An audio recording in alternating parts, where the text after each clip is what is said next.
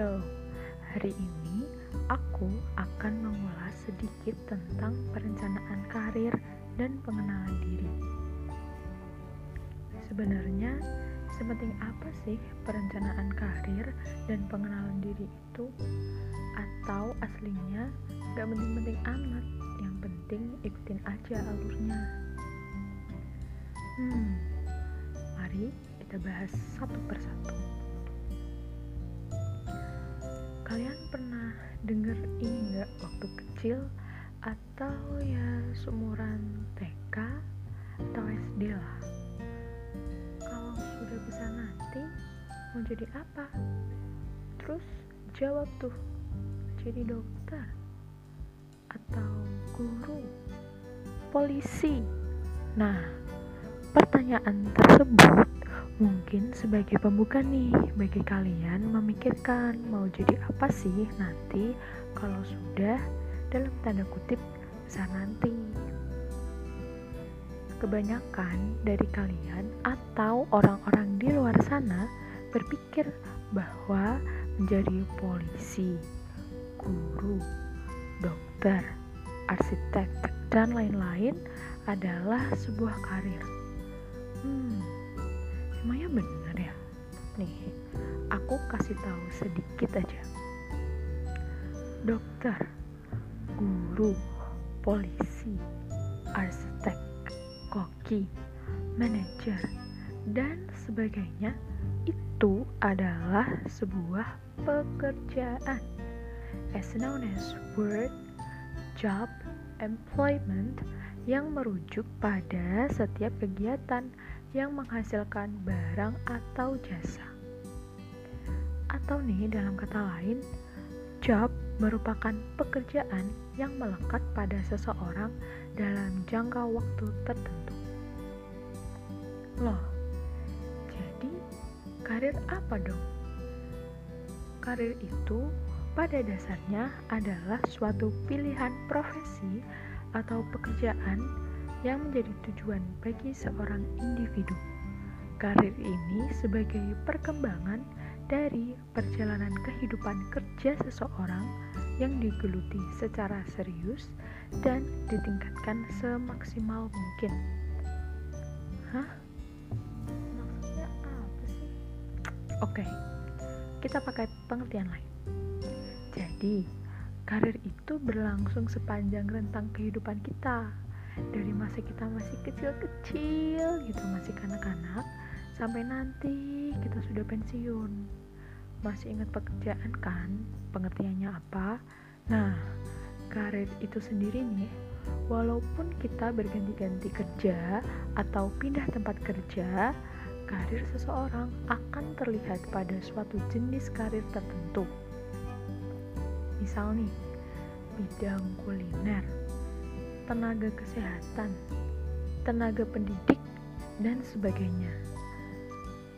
Nah, untuk mencapai puncak karir, kita tuh nggak bisa dapetin dengan cara-cara yang instan, sadek saenyak kalau kata ibu-ibu mah. Untuk mendapatkan hal tersebut, maka harus dengan perencanaan karir yang matang. Perencanaan karir yang matang tenang guys.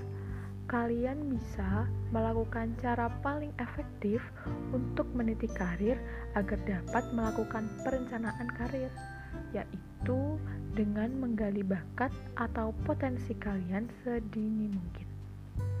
Sedini mungkin itu kapan sih kak? Kalau kalian baru bertanya-tanya saat ini ya ya lakuin aja sekarang. Saat ini juga karena apa?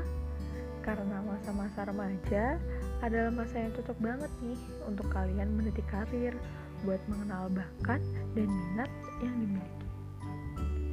So, kita balik lagi deh. Apa sih perencanaan karir itu? Perencanaan karir adalah suatu aktivitas atau kegiatan yang dilakukan secara terarah. Jadi, harus runtut ya dan fokus dengan didasari atau kalian tuh udah ngantongin gitu apa potensi yang dimiliki untuk mendapatkan sumber penghasilan. Untuk apa sih? Nah hal itu tuh memungkinkan kita untuk maju dan berkembang baik dari segi kualitas hidup dan kuantitas atau kesejahteraan. Jadi perencanaan karir itu tuh bukan cuma kita milih ntar gede mau jadi apa ya. Tapi kita juga melakukan tuh yang namanya persiapan dulu lah. Sekarang ini aku tanya siapa sih yang nanti gak mau punya karir atau pekerjaan yang layak dan sesuai harapan gitu? Punya karir yang sesuai banget nih sama passion gitu sama keahlian kalian. Pasti kan ngelakuinnya bakal dari hati ya. Dan kalian juga sedikit gitu untuk yang bilang duh capek nih sama kerjaan. Duh aku bisa survive gak ya? Nah kayak gitu tuh kemungkinannya sedikit kalau kalian bisa nemuin karir itu sesuai dengan passion. Kalau zaman-zaman sekarang nih kalau mikirin nanti masa depannya itu uh, bahasanya apa ya? Overthinking gitu deh kayaknya. Nah kalian tuh misalnya kalau pada overthinking tuh kebanyakan bilangnya kayak gini duh kok aku gini-gini aja ya? Nanti pas sudah lulus mau jadi apa ya? Atau kerjanya nanti gimana ya? Aku nanti bisa survive gak ya? Nah untuk menghindari hal-hal seperti itu maka siapkanlah diri kalian sedini mungkin. Biar gak ada lagi tuh yang namanya stres mikirin pekerjaan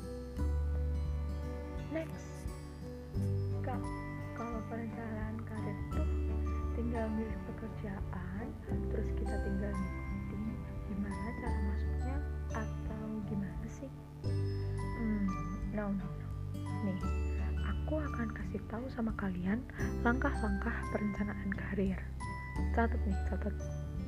Pertama mengembangkan rencana karir. Kalian pikirin dulu nih mau ngapain? Misal mau kuliah di perguruan tinggi impian ya berarti kalian harus cari-cari tuh langkah strategis apa yang dibutuhkan untuk melakukan hal yang kita inginkan. Langkah strategis apa ya? Langkah strategis tuh kayak apa ya? Ya aku kasih contoh lain yang lebih gampang deh. Nanti kalian terapin ya sama um, misal mau jadi mau apa ya mau kuliah di perguruan tinggi impian. Ini cuma lebih mudah aja contoh lainnya kayak gini. Ah aku pengen deh besok pagi mau mancing biar bisa nambah-nambah lauk di rumah. Nah berarti strategis apa nih biar keinginan mancingku itu tercapai? Yang harus aku lakuin dari malamnya ya berarti ya siapin dulu tuh alat-alat mancingnya.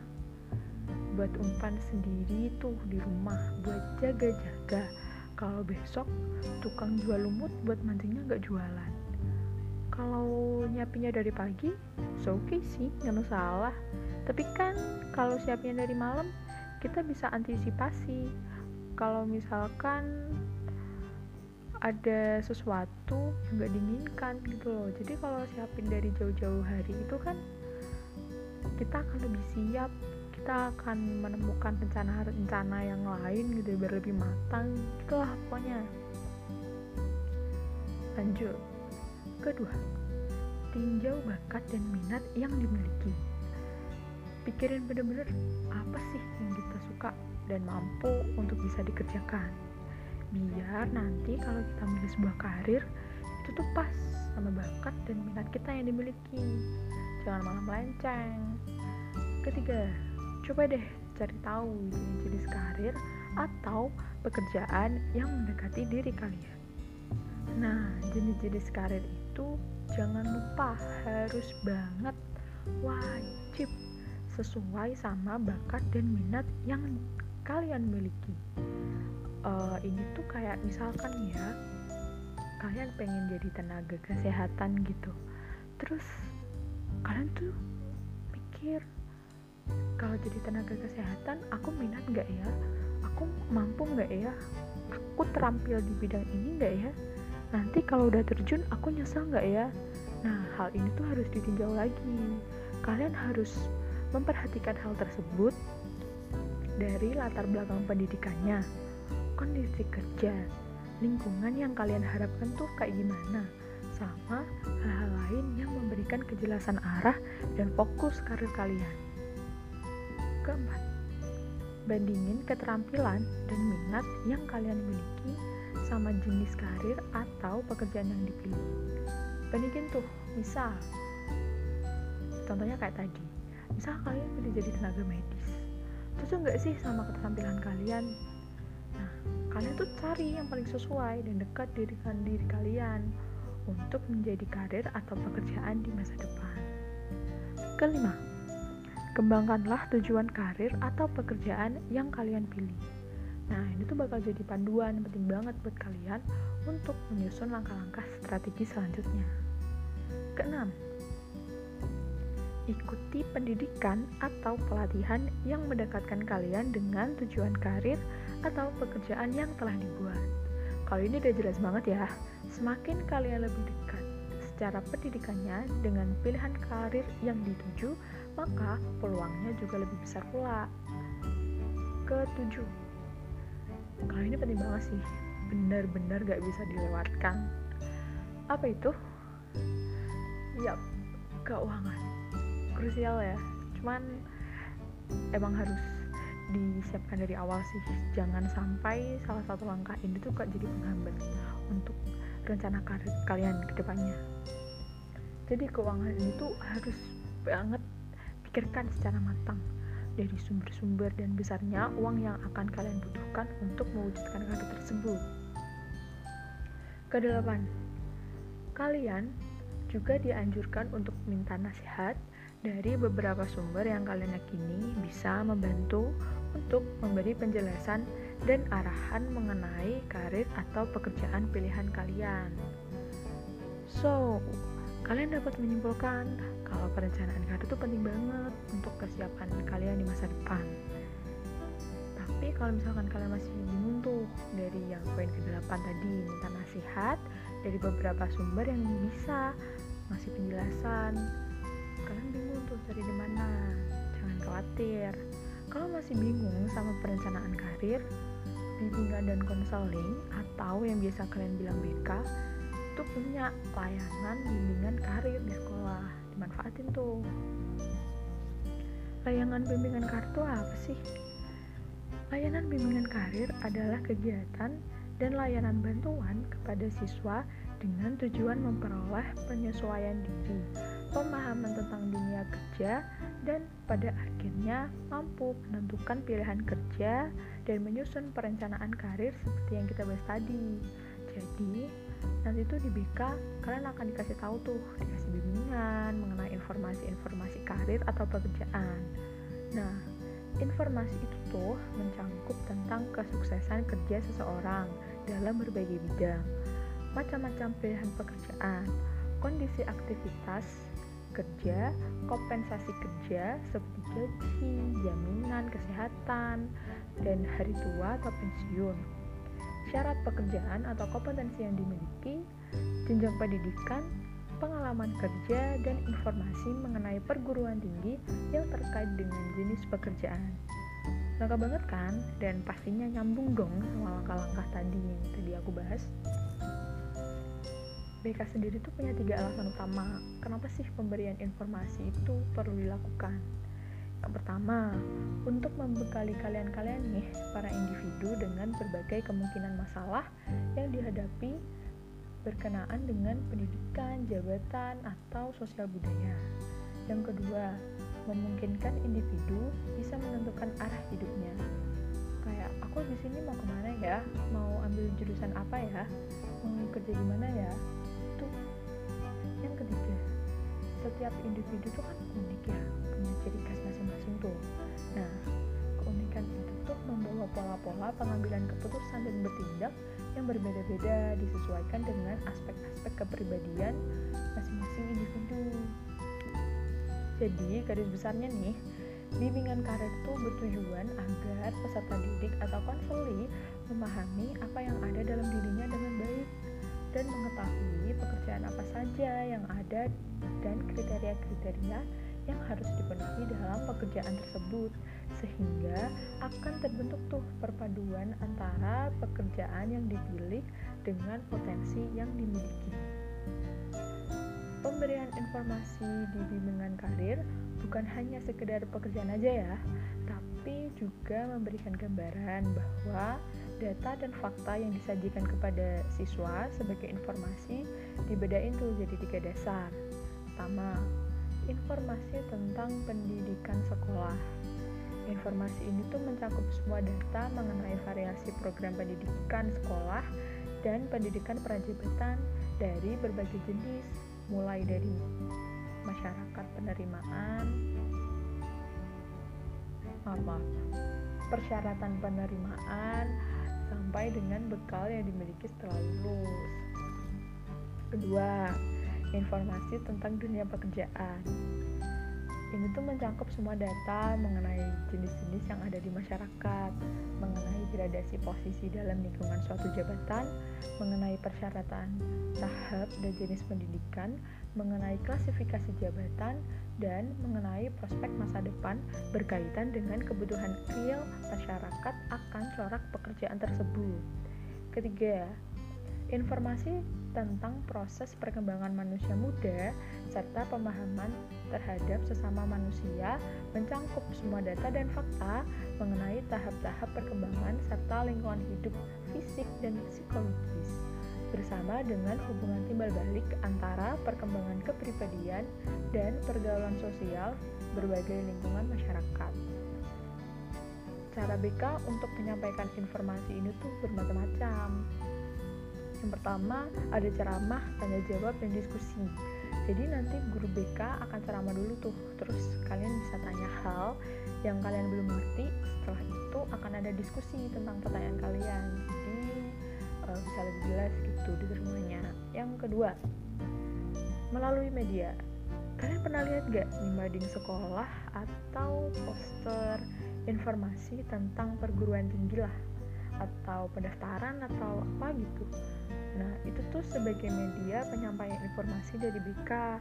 Selain berbentuk poster atau media gambar, juga bisa tuh dengan alat peraga, media tertulis, dan media elektronik lainnya. Ketiga, acara khusus. Mungkin di sekolah kalian pernah ada acara seperti edufair gitu ya, atau setiap sekolah beda-beda ya namanya. Nah, itu tuh nanti kakak-kakak dari PTN, PTS, atau kedinasan akan memberikan informasi tentang alma maternya yang dapat kalian jadikan tinjauan nih untuk memilih melanjut ke mana. Keempat, narasumber. Nih ya, nggak semua informasi itu diketahui oleh pembimbing atau guru BK, jadi harus didatangkan atau diundang, tentu sesuai dengan jenis informasi yang diberikan. Jadi, dengan pemahaman tersebut, kalian bisa memiliki keterampilan dalam pengambilan keputusan, perencanaan, dan pengarahan kegiatan-kegiatan yang menuju kepada karir dan cara hidup yang akan memberikan rasa kepuasan. Ya karena itu udah sesuai pasti udah balance gitu dengan diri kalian dan lingkungan. Kalau kalian udah bisa nih memahami karakteristik diri kalian sendiri dalam hal minat nilai-nilai, kecakapan, dan ciri-ciri kepribadian, maka kalian bisa mengidentifikasi bidang pekerjaan seluas mungkin dan cocok ya. Nih, aku jawabin lagi biar jelas.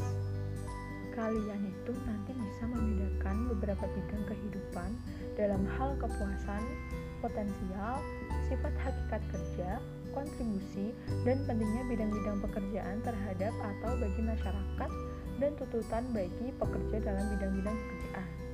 Lanjut, kalian bisa mengidentifikasi bidang-bidang pendidikan yang ada, baik yang segera banget nih, maupun yang akan datang. Sifat dan tujuannya, kesempatan menuju pendidikan tersebut dan secara tentatif atau sementara waktu memperkirakan apakah masing-masing itu mempunyai kemungkinan dipilih untuk suatu pekerjaan tertentu. Selanjutnya, kalian bisa mengidentifikasi keputusan-keputusan yang harus dibuat pada waktu-waktu agar dapat mencapai tujuan tersebut. Selain itu, kalian memilih bidang pekerjaan yang lebih luas dan mempelajarinya secara mendalam. Terakhir, kalian dapat memilih pendidikan dan latihan dengan mengingat tujuan karir yang luas yang udah kalian pilih. Nah, maka dari itu, mengerti akan diri sendiri beserta potensinya adalah hal yang penting banget dan sangat membantu kalian untuk menentukan karirnya di masa depan. Selesai. Jadi gimana penjelasan aku? Oke, hari ini segitu dulu ya. Terima kasih semuanya. Dah.